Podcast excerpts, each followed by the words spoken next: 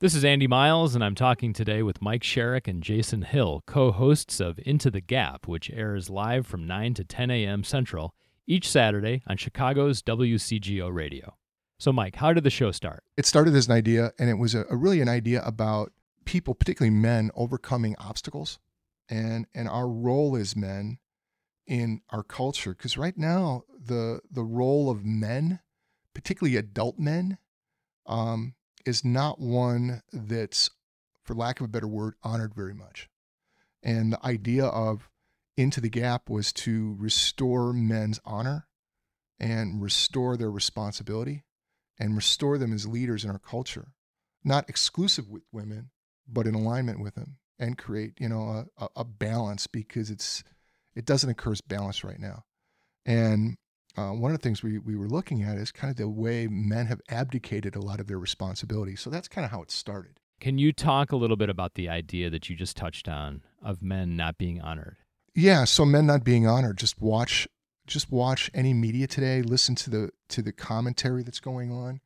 Um, listen to the uh, the comments that are made. Uh, the you know words like toxic masculinity or male fragility. You know are great examples.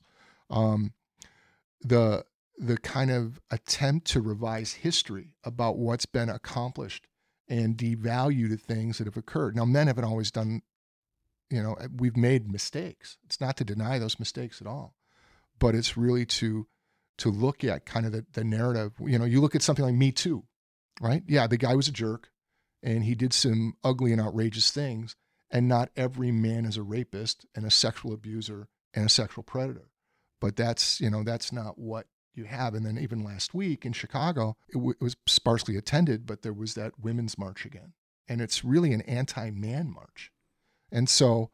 It, it, we're not anti anything. We're actually want to like restore the honor and restore the, the responsibility and restore the leadership of, of men and masculinity. That's that's kind of the idea of it. And how long have you been thinking about this set of issues? I mean, you've had the show since last May, but I'm guessing it's something you've been alert to and thinking and talking about for some time. Well, the first time that I can actually remember like being aware of it um, was the election night in 2012 when Barack Obama beat uh, Mitt Romney in the election, and it was a touch and go election. Actually, he won by three percent of the popular vote. He he actually won a substantial amount of the of the um, uh, electoral votes, but it was you know much like the last election, there were a bunch of states that were up for grabs at the very last minute, and it all kind of fell to him. And I was watching a Rachel Maddow show, which at the time I found her to be moderately interesting, but intelligent. And I didn't have to agree with to, to get the intelligence from it. And she had a woman on, Karen Finney. And Karen Finney said the most outrageous thing I've ever heard. She said, What this election proved is that older white males are irrelevant. And I'm like, What? I said, that actually came out of your mouth live on television across the world, you know? And I said, wow. And to me, that was kind of the beginning of the gender wars. And so that was like the, the Fort Sumter, the first shot, you know? It was like his, historical in its significance. And from there, it's been building on and building on and building on. And you've seen a lot of stuff kind of go the other way. And I think that for me, that was the beginning of it like really being aware of it. I had, I'd sensed it before that, like some of the characterizations of men, like in commercials and the Disney dads and stuff like that, you know, and the dopey guys. That's been going on for a while, but you know, we kind of owned some of it and didn't take it too seriously. Didn't didn't think it was a real affront to what was going on. And Jason, as a professor, you deal with and think about a lot of different issues, but this is something that resonates with you, and you've decided to come on as co-host of the show. What would you add to what Mike was just saying and your approach to these issues? Well, I I I function as a college prof in, in, in various uh, registers, but I function as a college professor, and I have been a college professor for the past 24 years. And I see something that's quite disturbing that's going on on college campuses where I think men are being socialized under what I call uh, matriarchal colonization, where men their their sensibilities and their whole socialization is is being is being conducted by women and and it's quite disturbing to me because I think that men should not should wrest from women their socialization process that is men should not it should not be the job of grown men to have their socialization being done by women. Strong men should be socializing and should be defining for themselves what it means to be men. So, what's happening, for example, on college campuses is that you have a number of men who I think are being socialized not to be a new type of man, but to be actually a new type of woman Yeah. that is safe for uh, women in the world. And that is very disturbing to me because I think what we're seeing is both the abolition of masculinity, I think the abolition of heterosexuality, Yeah. the abolition of gender. And I think this is quite ludicrous that, that this poses actually a national security threat if we abolish masculinity, um, on which I think much of civilization has depended and continues to depend on. Then we're we're facing a crisis in, in our in our country. Some of the things you reference there, you see in practice in your day to day life on campus. Well, not just at DePaul. I mean, I, I speak on college campuses all across the country, and I see, for example, where you know, um, young men are being socialized into, uh, or under the rubric of a false sense of, for lack of a better word, a sexual psychology, where they're being told that if you ask a woman out on a date and she says no, and you ask her out on a date again, that that constitutes sexual harassment or stalking. So I think part of the Me Too movement, I think part of what I call uh, the matriarchal form of male socialization rests on a really faulty anti-male sense of, of, of prejudice. And it's not based on psychological realism. It's not based on an understanding of, of what constitutes authentic sexuality. It's based on a, a an anti-male uh, sensibility and a fear of male sexuality and, and sort of predicating all or naming all male sexual identity as being pernicious and nefarious. And I personally would like to see strong women. I think there should be more alpha females and there should be strong men. Yeah. And that's what that's what our society should be predicated on: strong men, strong women. But what I see happening on college campuses is um, the the generation of of a, of a sex war, and I think in any event of a sex war, I hate to say it, that women are going to lose because uh, men will always find a set of competing. Uh, or, a set of women who will satisfy their needs outside of the cadre of upper middle class bourgeois feminists who are leading this this sexual revolution against men. Uh, I just think it's it's unhealthy, and I think a sex war, a class war is bad enough. A sex war is is a dangerous, lethal um, movement to be leading on primarily on college campuses, which filters out into the workplace. I'm actually really concerned about it because I think it's it's more than just uh, the abolition of masculinity. I think it's the annihilation of it, Mm-hmm. and it's been going on for quite some time. In the just it, like even if you look at the social structures, right? Like the 82 percent of the time, if there's a separation in a family, the Mhm. children go to the mom, Mm-hmm. and right, so there's a removal of their father, and their father no longer is co-parenting. He gets visitation. Mm-hmm. That's a subtle distinction, and he's no longer parenting. He's, he's doing what you're talking about the the matriarchal. What do you, did you call it? Colonization. Colonization. So the even the even the legal system is set up to do that, right? And then when we look at this growth in um, uh, children being born out of wedlock, so the nuclear family doesn't exist. Forty six percent of the children now are, are born out of wedlock. Something like eighty seven percent of the black children are born out of wedlock, right? Mhm. So there's no longer a structure where there is where the man gets to father children, right? It, the, the we're losing. So we've actually created structurally the uh, elimination of fatherhood. Mhm. So when we eliminate fatherhood, it becomes what ends up happening. And these kids, these young men, these boys, really end up with no sense of real identity, Mhm. and it becomes easier and easier. So when you, you talk about the the war, you know, in the art of war, all you need is three times the resources of your opponent to destroy it. So there, if there is a war, I'm concerned the numbers are getting so so skewed Mhm. that for men to stand up to this, it you know, it it may be getting too late. And there are also all sorts of things associated traditionally with masculinity, like honor, Yeah, right, and glory, yeah, uh, that are being poo-pooed on and are sort of being what what the postmodernists would call deconstructed and problematized. But something like like honor and glory hmm and courage and valor and Yeah. chivalry. hmm These are all these are all virtues that have been deployed in in in in in great civilizations and are being sort of thought to be pernicious and to be uh, exploitative and Mhm. thought to be in some sense um, the province of male vices that have been put in the service of exploiting uh, minorities and exploiting women. But when you look at these virtues of co- what you know Aristotle would call the virtues of character, like bravery, courage, honesty, hmm um, glory, um, these are distinctly masculine virtues that women themselves uh, can aspire Yeah. to embody in their characters. It's so funny when you talk about chivalry, right? So over the last four or five months, I've taken on the practice of making sure I hold the door for whoever's coming through, right? Oh no, that's a no-no. Oh. You know that's a no-no. Well, I know, but I do it all the time. right. And and you know what the you know what the response is? Always, one hundred percent of the time. Thank you. Well, where do you live? I live in the suburbs. See. you think it'd be different in city?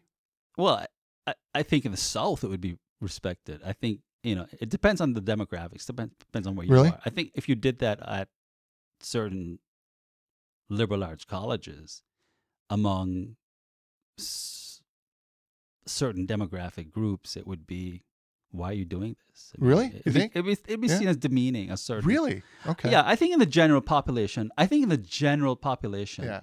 it's respected. Yeah. And I, this is the thing that bothers me, where a group of very, a small group of women uh, have hijacked the Mm-hmm. Yeah. sensibilities of a large section of the population. so I go to this one restaurant, okay, and it's in Downers Grove, and it's Downers Grove is like the epicenter of suburbanism, right?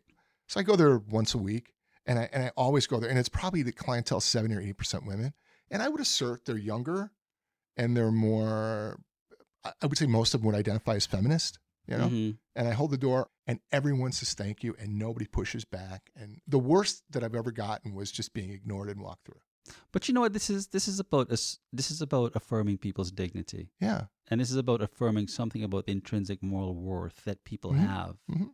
And whether you're a man or a woman, um, in this case, a man affirming the dignity and the intrinsic moral worth of a woman by holding the door open. It's it's a display of manners. It's a display of goodwill and benevolence yeah. towards another person. kindness, and right? kindness and and it, generosity. and it just systematically it would make more sense to me because here's this guy who's 6'2 250 pounds he can hold the door and here's these women who are like 5'4 5'5 exactly and 120 pounds exactly going through right exactly like it's just it just seems like the natural order of things right, Right. right in a way that's non-demeaning. it's absolutely it's not it's there's no intention for it to be demeaning Right. at all Right. You know? Right. right. how would it be demeaning Yeah. it's actually you know be my guest Right. It's an invitation Yeah. you know But it does sound like there's a component to you doing that where you're trying to see what the reaction is. yeah, there is a part of inquiry in it of like, you know, let's have this be a social experiment and see what the response is. Like, I'm not trying to elicit a response, I'm just trying to observe the response. And like, I've never had anyone push back on me. It's Mhm. fascinating, Mm-hmm. absolutely fascinating. And I'm kind of surprised. And, and I always feel, and, and 90% of the time, there's a thank you and a smile and eye contact. And it's like a human relate moment of relatedness, Mm-hmm. you know? Mm-hmm. And, and that's really what I'm about. You know, Mhm. is creating an environment where we all kind of work together right? Mhm, and get together. mhm, You know, but yeah, there there's a little bit of mischief behind it in the beginning was to figure it out, you know, just to see, just to just to test the narrative. And what what Jason said is so so prevalent is there's this small group of people who have hijacked the narrative and are saying something that my experience doesn't support. And I think that's what creates the the confusion for me. Well, in the, in the in the attempt to abolish gender and the attempt Yeah. to abolish the sense that there there are no differences between men and women, that's just not the reality on the ground. Most women do perceive that there's a difference between men and women and want to be treated Yeah. in a way that distinctly demarcates them as women. hmm However, that enacts itself on the on the playing field, you know, on the political or the the exist, let's just call it the existential physical landscape. Uh, but I don't think most women want to be treated like a guy's buddy. No. right? No, no. They- I, I- I think I think men and women. I think there's a complementary element there. yeah. You know, and I think it takes something to get to it, but I, I think it can be complementary. Um, over the last several years, with the exception of radio show, I've mostly partnered with women in business, Mm-hmm. and it's because I need it. Mm-hmm. because you know there's I have a unique perspective and an understanding of things, and it just left to my own devices, you know, I could go one way, and and and you know I'll put blinders on and I won't see it all, and and working with women always provides a, a much broader sense of what's going on, which then oh okay we can deal with this and this and this, you know, so and I think I provide something for them, you know, a sense of clarity and and you know this is where we're going and a sense of direction that allows us to generate the results we need Mm-hmm. to to fulfill on our commitments, our contracts, and our the things we say we're going to do for people. Mm-hmm. You know, so yeah, I it, it just seems to work. I, I mean, I I love working with women Without sounding stereotypical here, Yeah. but but stereotypes exist because because they they're they're because real. because they, they they do give some modicum of truth, and women can op- often provide s- the subtextual, the Mhm. new more nuanced sure, element of a situation, whereas men are very linear and are very sort of more narrow-minded and tunnel vision and oh my god, single tracked. and I am a stereotypical male in like the purest sense. Like I am like punched out of a machine. I'm so stereotypical almost. You know, Yeah, it, it's almost comical, but you know what can I do? That's what I who I am. You know, I own it. You know. right, right. and there's a there's a gift to it and there's also limitations but if you have limitations and you know what they are you can put structures in place so that they're not limiting anymore they can actually become you know pretty interesting perspectives Mm-hmm, you know so yeah and, and that gets into the whole idea of self-awareness yeah, yeah, which is really important you Yeah. know and i think that's what a lot of this show is too it's it's to provide a platform where like we're gonna we're not going to get people more self-aware but it can have them begin the journey and ask the question where they can take what they hear on the show you know Well, it's you know one of the things I think about is um, something that most of us are committed to, which is a kind of e- a, a, a certain dis- understanding of equality. Yeah. and e- and egalitarianism, but a form of egalitarianism and equality that has run amok, mm-hmm. and that has that has that has led us into places that are just not tenable. Yeah. Right. So there's there's there's equality before the law, and there's equality um, in treating people fairly and and and justly. But there's also a kind of equality and a, and a kind of egalitarianism that is just not the case. it was ridiculous It's just Yeah. ridiculous. Right? Well, it's, it's like we talked about last week, like the whole Me Too thing. The idea of Me Too, I'm like a thousand percent behind. the original idea. The original idea, absolutely. which is what women's women were being uh, sexually harassed yeah, and their claims were not being taken seriously Yeah. before the, the judicial system yeah, and they started that movement it's gone from a very honorable it's like the black lives movement it's gone from addressing a legitimate claim Mhm. into something that is very anti-male and um and quite nefarious ridiculous. yeah. Ridiculous, It just gets ridiculous. Yeah, Yeah. yeah, and and, Yeah. and that's and, and I've seen that be a phenomenon with a lot of things. You know, we we get a good idea, and Mm-hmm. then we you know it achieves its objective, hmm and for whatever reason, we got to keep rolling with it. Hmm You know, well people are scared of being irrelevant yeah. Can you talk a little more about self awareness and how you see that? my belief is that if people become truly self-aware and understand everything that's great about them and even the dark side about them and really get to know themselves and honor themselves it's the honor word that jason brought up that's so important um, they they will then communicate and operate from an authentic place which which then is operating with integrity and then they will be successful and have an impact in the people they deal with and that's kind of the process behind it and and that's that's my aspiration. Do I think the radio show in and of itself is enough to do that? No, I don't. there's also the, the the whole phenomenon of you know radio shows and media today including social media where people exist in their own little curated silos and they never they're never uh, motivated to sort of um, emancipate themselves for want of a better word Yeah. outside of their curated silos and Yeah. i mean one thing that the show can probably do is to is to give people uh, a, an aspirational identity where they sort of want to emancipate themselves from their curated silos. Yeah, that's and to really well leave and, to, and to leave with a sense of a heightened sense of what they actually think that is not just a reinforcement Yeah. of old rehashed ideas that they have but to have a different perspective and to have a an, a new sense of awareness of of what there is in the world that takes them outside of their comfort zone but in a but in a way that's not like the show is not a teaching show it's not it's not a pedagogical moment where No. thus spake Jason and Mike, and this is the truth. But an invitation to say, I never thought this way before. And the way the reason I didn't think this way before is not because I wasn't a stupid person, Mhm. but because I didn't really hear a perspective couched in a particular way that invited me to think outside of what was, for want of a better word, again, what was part of my curated, Yeah. informed my curated silo. What you said was perfect. I mean, that's why he's here because he's the articulate one. I'm just the guy from Berwyn, right? But no, that that's really it. it. It's it's it's not to teach. It's not to train. It's not to do anything. It's to have people begin the inquiry. Yeah. And I love to to get freed of their silo. yeah. So hopefully, what we are, like I said earlier, the gateway drug that gets them out and starts asking questions and go does something they w- wouldn't normally do, and inquires into an area that they wouldn't normally inquire, and looks at something they wouldn't normally look at. You know, that's really I think what this is about. So you can start understanding and seeing, man, this is a pretty big world, and there's a lot of cool stuff out there, and a lot of cool people, and and engaging with those, and that you know it- that's why the motto of the show is courage over comfort and that's why it's into the gap like it's there's one side and there's the other and the action occurs in the middle and you know that's that's what it's about. That was the whole idea of the whole thing. And it's fun. it's real It's fun, man. It's, it's, the- fun it's as a form hell. of vitality, like in your body, like when you can actually start thinking and realize that thinking and getting yourself outside your own comfort zone is not threatening. It's actually No. it, there's an adrenaline rush to it. yeah man know? it, it's like yeah it's like anything you do for adrenaline like skiing or skydiving or riding a motorcycle or mma or anything that really puts your hiney on the line you yeah, know? that's what it's about man yeah. and you articulate it so well. So one day I aspire to be able to articulate like you. Otherwise, I'm just going to stick to you know two syllable words and six letters or less. You mentioned the show motto, courage over comfort. Jason's touched on courage in his comments, and I'd like you to address it kind of as its own attribute, but also in that context of courage and comfort.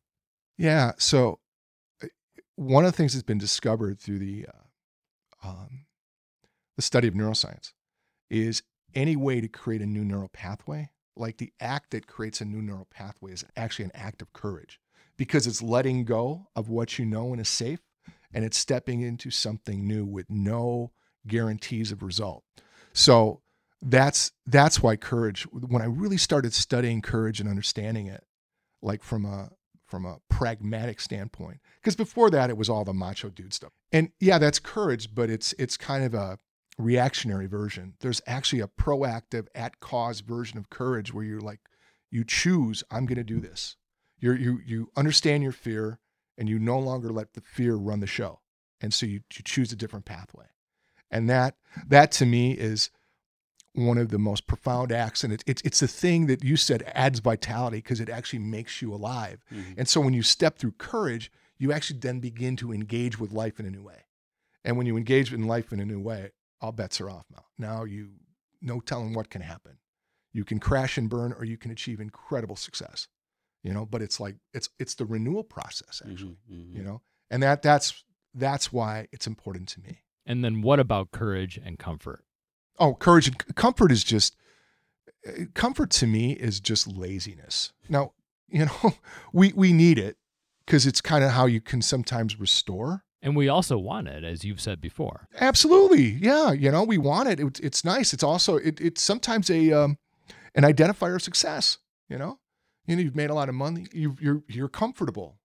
It's the absence of worry sometimes, right? So there's nothing wrong with comfort unless that's all you aspire to. Because if all you aspire to is comfort, that becomes a very narcissistic way of living. You know, it's it, it becomes a really small experience of life. So And uh, it never induces growth. Never, never. You sit there and you get fat and you get lazy and you are eating Cheetos and watching ESPN in a continuous loop, right? or Lifetime Channel, whatever your drug is, right? Who would you wish were the people in your audience who are receiving that message? Wow.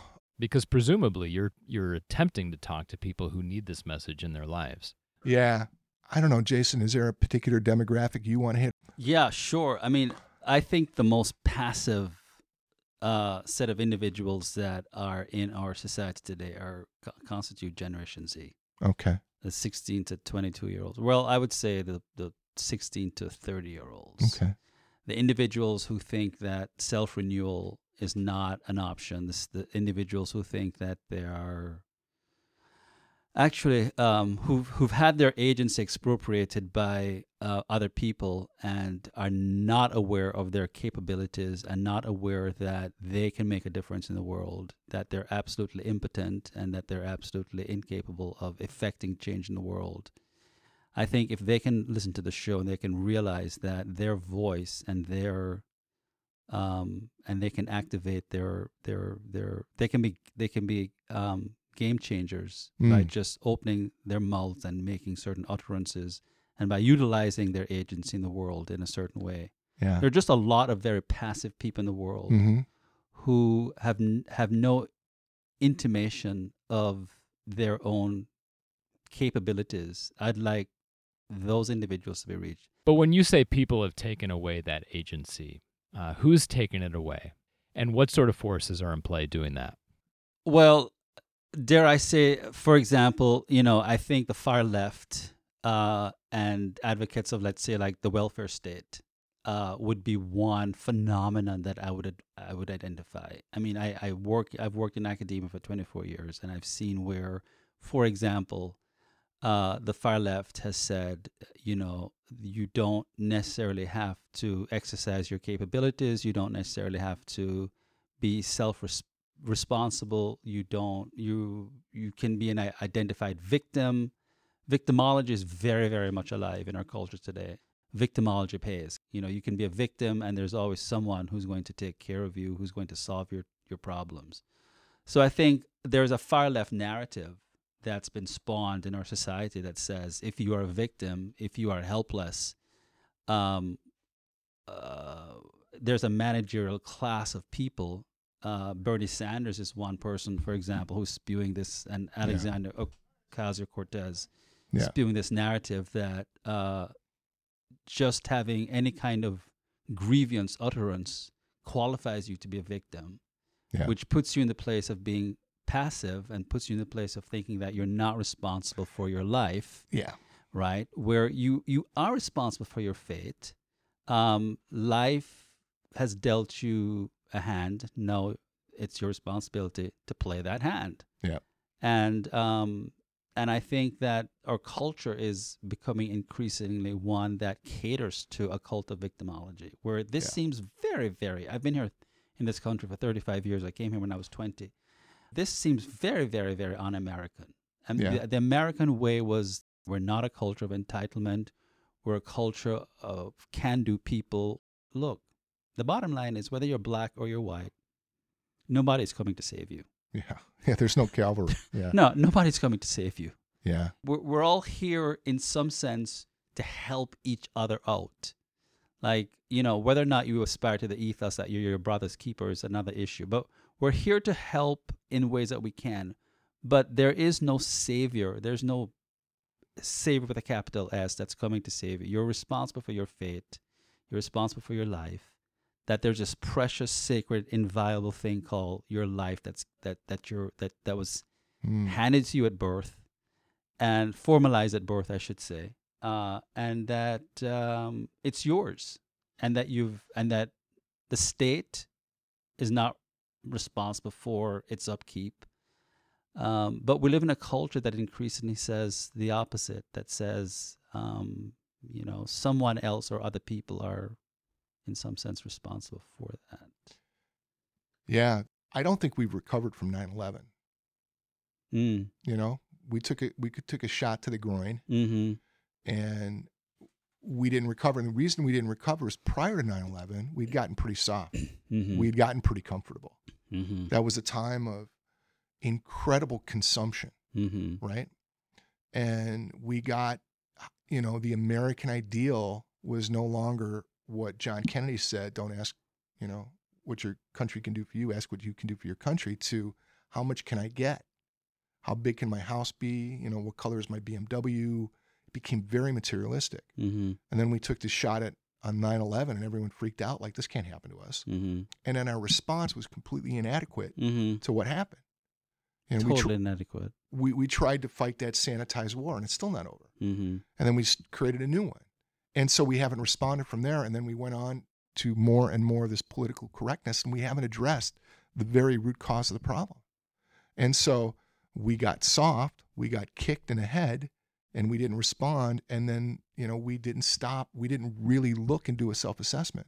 And then the economic collapse and now we're wash rinse repeat do it all over again. And now Mhm. we've got this weird social construct where we think the government's going to take care of us. Mm-hmm. It's just strange. Mm-hmm. We've lost our way. We've lost the idea of American exceptionalism. We've lost the idea that the United States of America is unlike any other country, created unlike any other country in the world. Mm-hmm. And that's what makes it great. That's the thing we got to get back to is really understanding because what's happening is pull toward globalism is the thing that you talk about. It's the pull toward sameness.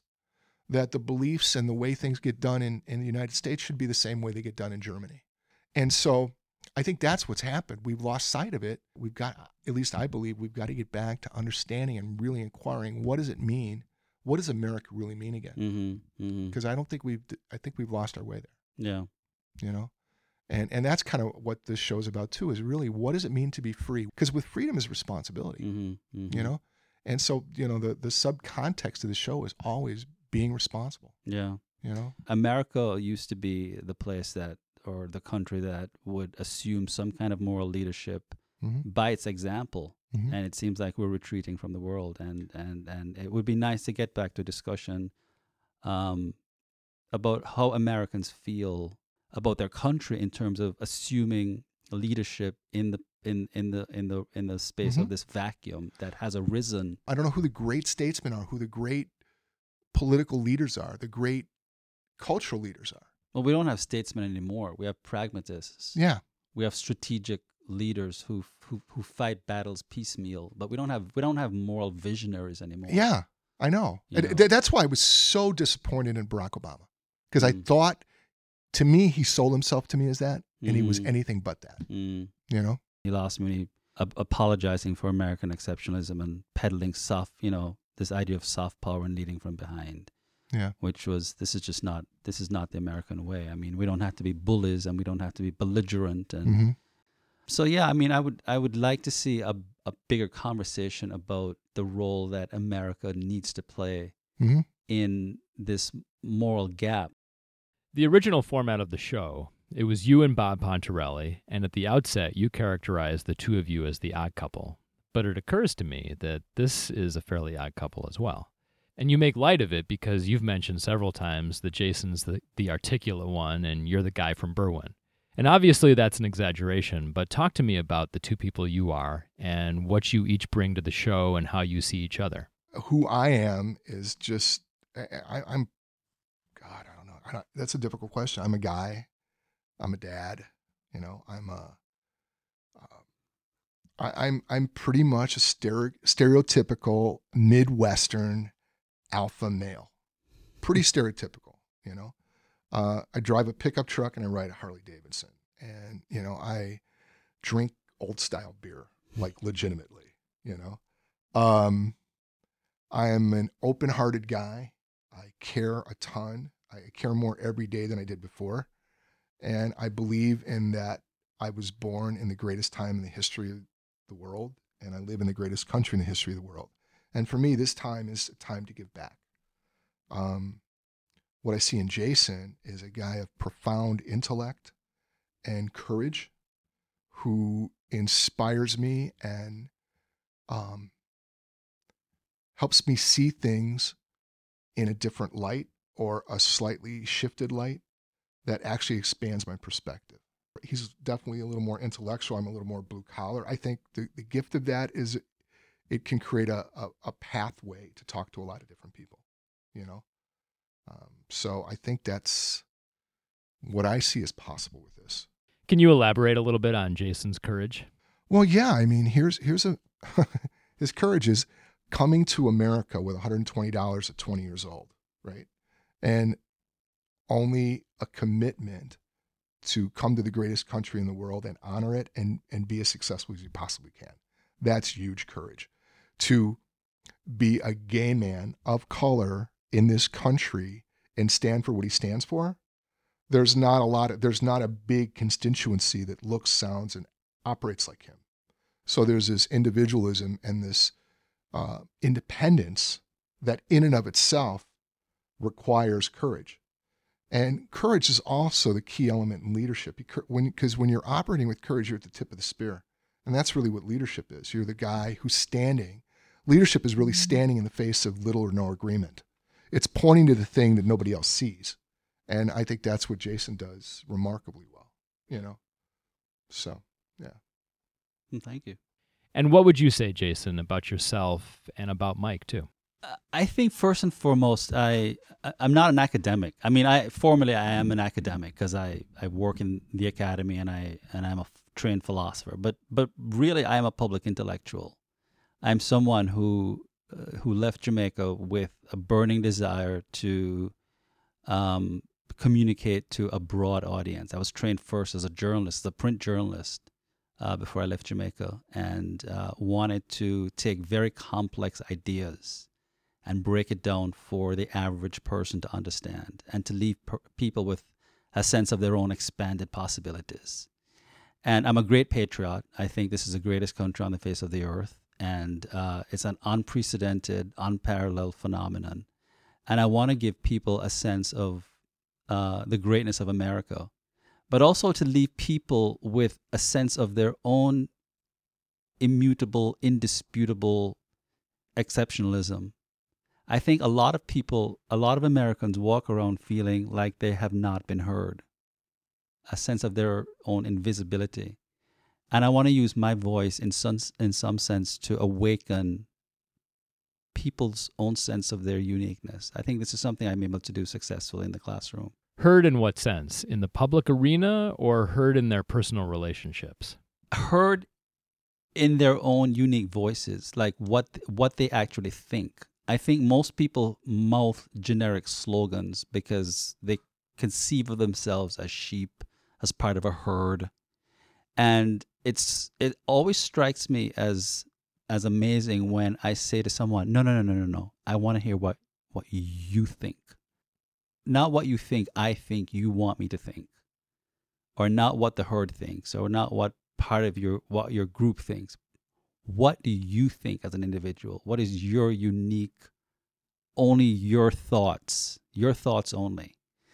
People come alive. This is why what I talked about, what I hope to bring to the show was a sense of vitality in people through the act of thinking. Um, people are not heard.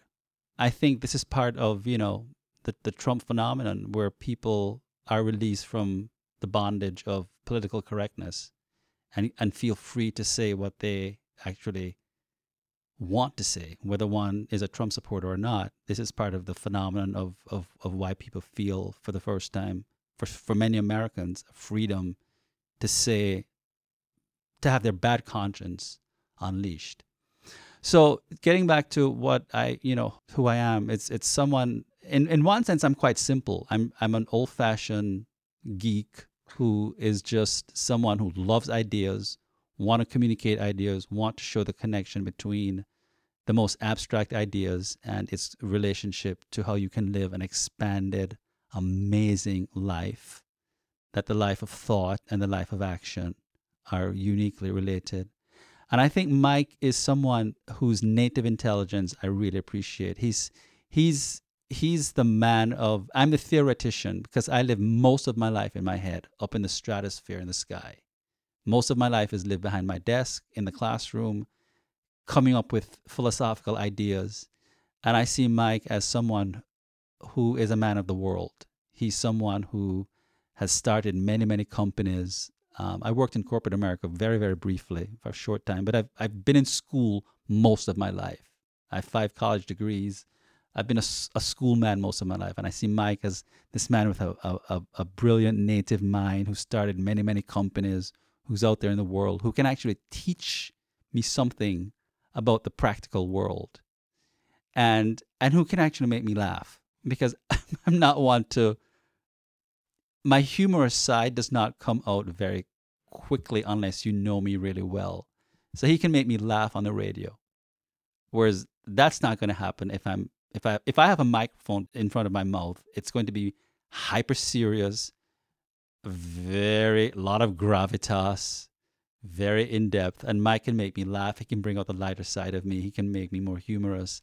I think would be a good match because he's got this practical, can do know how about how the world operates. I know how the world operates in terms of the ideas that people live by. Mike has a, a full grasp of the practicality of the of the universe. And he can teach me something, which is why I don't like to deal with academics. Because I'd much rather deal with a businessman or a construction worker or a janitor or a lawyer, someone who can teach me something about the world and I think that we'll we'll bounce off each other really really well.